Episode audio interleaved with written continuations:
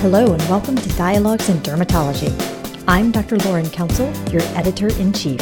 We have another exciting podcast for you today. We hope that you enjoy. Welcome back to Dialogues in Dermatology. This is Terry Cronin, and we're going to be talking about our career launch series. In this dialogue, we're going to be talking about perspectives from group private practice, group private practice. And with me, I have two wonderful guests.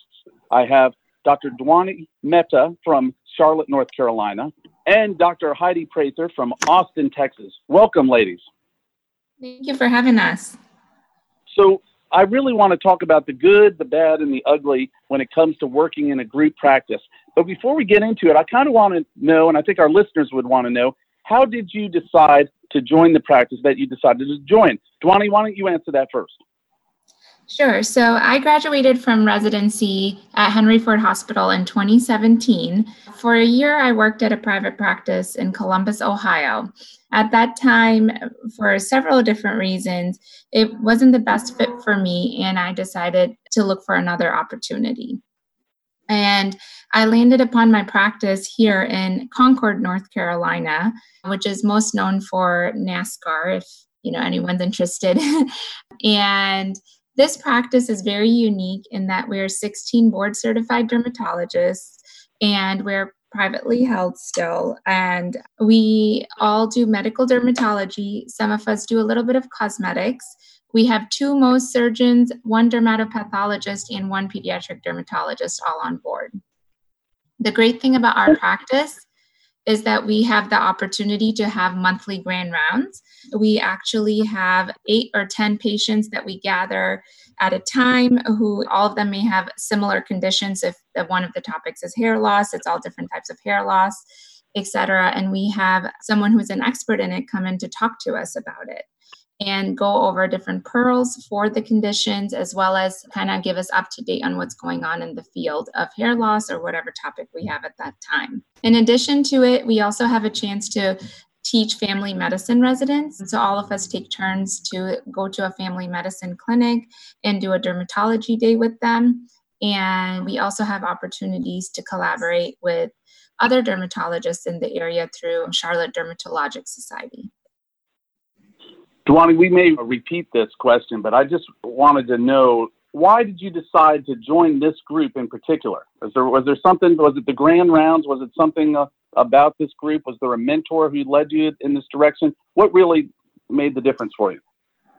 I chose this group for two reasons. One, I felt like I had a mentor from day one in this group, and that was essentially the setup that they presented me with, which was very important to me when I started to look for my jobs. And the mentor essentially meets with me once a month and goes over my goals, any questions I have, make sure I'm settling in. And I really was in, intrigued by that model because not every place makes sure that you know you're transitioning well from your role as a resident into private practice. And the second reason was the grand rounds. Learning and teaching were both very important to me and are still important to me. So, um, seeing such a unique setup where I get a little bit of a scholarly model, but also the private practice model was very special for me. Fantastic. Heidi, can you tell us a little bit what made your decision to join a group practice in Austin? Yes, I think joining a practice is one of the scariest decisions we make when we graduate. And it certainly was a tough decision for me. I'm just kind of making that commitment. But my advice to the graduates out there would be to trust your gut and don't be afraid to try something new because you can always change your mind. I got very lucky because I think I ended up in a great place. I work at Westlake Dermatology, which is a large privately held dermatology office in Austin, Texas. We now have about 12 locations and are expanding to Houston, Dallas, and San Antonio. And it's been a great opportunity just because when I was looking at all the different options on where to work, Westlake Dermatology actually afforded the option to do 100% aesthetics and train me in liposuction. And just to kind of dial back, I graduated from University of Pittsburgh Medical Center in 2014 and took a fellowship opportunity at Skincare Physicians in Boston for one of the accredited ASDS fellowships for cosmetic and procedural dermatology. And I finished that in 2015. And when I was looking at practices, I anticipated to work about 50% medical, 50% cosmetics. And I never really thought I'd be faced with the opportunity to do 100% cosmetics. And it was a challenging decision to make at the time, but 100% the correct one for me when looking back, because it's really allowed me to carve a niche in my expertise and really develop my skill set in aesthetics to really fine tune that by practicing it every day, you know, five days a week. And now I do about, you know, 30, 40% liposuction in my days, a lot of lasers. So we have about six different devices that we can use. And it's really allowed me to build relationships with both the injectable industry and as well as laser industry to do research and really stay plugged in on an academic level as well. That's fantastic. You know, certainly you guys have sung the praises of this practice model. And I can't help but think here we have a North Carolinian and we have Austin, Texas, and there's always this battle between who's got the better barbecue. I'm not going to get into that, but I do want to talk about what you think is the bad part of being in a group practice. Heidi, why don't you start off and tell us what you think? Is there less control? Do you feel like there's there's uh, uh, regulators, administrators on your back, or are there other things that you might consider?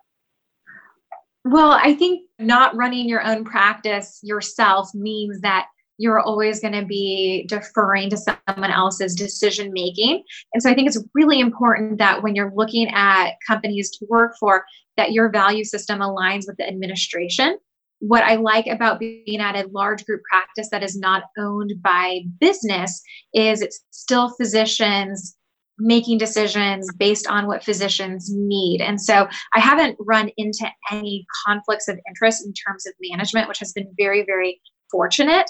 Uh, but certainly, I think not having control is a big challenge for anybody who's a dermatologist. We are all a little bit type A. And, you know, I think not being in academics is hard because we've spent our entire life being trained to be academicians and it's hard to let go of that scholarly title. And so, what I've done and pursued outside of being in private practice to fill this void is really creating a connection with the local residency program and providing myself as volunteer faculty to help outreach and fill any curriculum voids. And I usually end up working with them about once a month, which has been really beneficial for me and hopefully for the residents as well. Fantastic. Dhwani, do you have any things that you consider bad about being in a group practice that you think might be something that the newer dermatologists might need to know? To echo what Heidi said, while my practice allows us to all practice in our own way, there's some things for staff and other members that have to be standardized, but we have learned to all adapt a little bit. The good thing about my practice, though, is that they're very good at taking everyone's input. We are solely physician run, as I said, and we have several committees that oversee almost all our operations, and all those committees are physician run. So, for example, we have an EMR committee that works to constantly optimize our EMR for everyone's needs. Secondly, we have a provider committee that has worked um, very hard to make sure all providers' concerns are addressed. Secondly, develop protocols for labs that we need to order for our patients.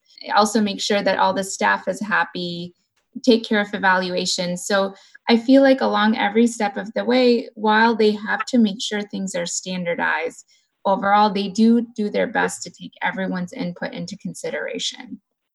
Well, it certainly sounds that you both are aligned pretty well with physician run group practices. It sounds great. I like to talk about mistakes that were made or if there was anything that, you know, when you were first coming out, uh, was there something that was a real challenge for you that you noticed that you'd like to share with our listeners that might help them when they're coming out of residency and, and getting into practice? Um, why don't we ask uh, Heidi that first?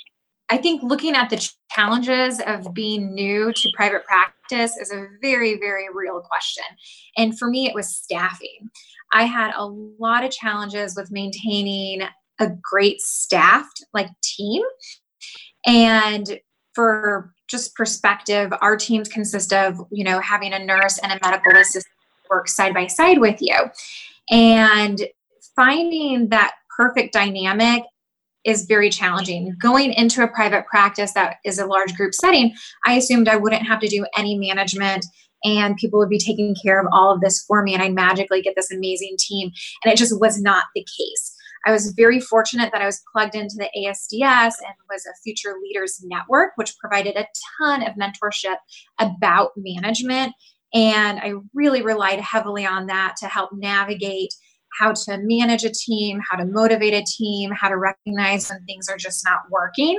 And for me, it was a challenge to discuss that with the leadership in the company to figure out kind of how to move pieces around to get a team that worked well for me. And we've gotten to that point, and it's really interesting. I've been with the company for almost five years. And over the past year, I've really kind of fell into a nice management groove and have an amazing team that works alongside with me. And we all have the same goals in mind. And just my job happiness and productivity and everything really hasn't been at a at a higher point for me in my career. And so I think for new grads, really keeping in mind that even if you're going to work for somebody, you still need to stay in tune with management skills um, and really be a leader in that small section of, of your practice. Thank you. Dhwani, what do you think? For me, as I was telling you yesterday a little bit, when I graduated from residency, I was at a private practice in Columbus, Ohio. And after that, because it wasn't the best fit for me, and then also my husband, who is a gastroenterologist, he also wanted a different job model for himself. So we both started to look for other opportunities it was very hard for me to kind of get on board that it's okay if I have to change a job. It was very hard for me to tell my last practice that, hey, I think that I'm going to have to find another opportunity. So, one thing that I would like to tell people who are starting to decide to look for jobs that you should definitely have a mindset in as to what you're looking for in a practice but as you go along and learn from your experience it's okay to decide that you know you may want something else and it's okay to make that change. And sometimes just taking that leap of faith and looking for change, you might actually be very surprised that you will find something else that you enjoy. For me, as I was telling you, mentorship was very important. I trained at Henry Ford Hospital and was blessed to have wonderful mentors over there. And I wanted to make sure that my learning just didn't end when residency ended. And I have tried to seek that out. So for everyone, it might be work life balance or a mentor or just having the chance to be more involved in aspects of their practice or with teaching and whatever you're looking for. If you feel like, you know what, this is not the right fit for me, rather than just always adapting to the situation. It's okay to say no and move on to a different opportunity if that's what you feel is right for you.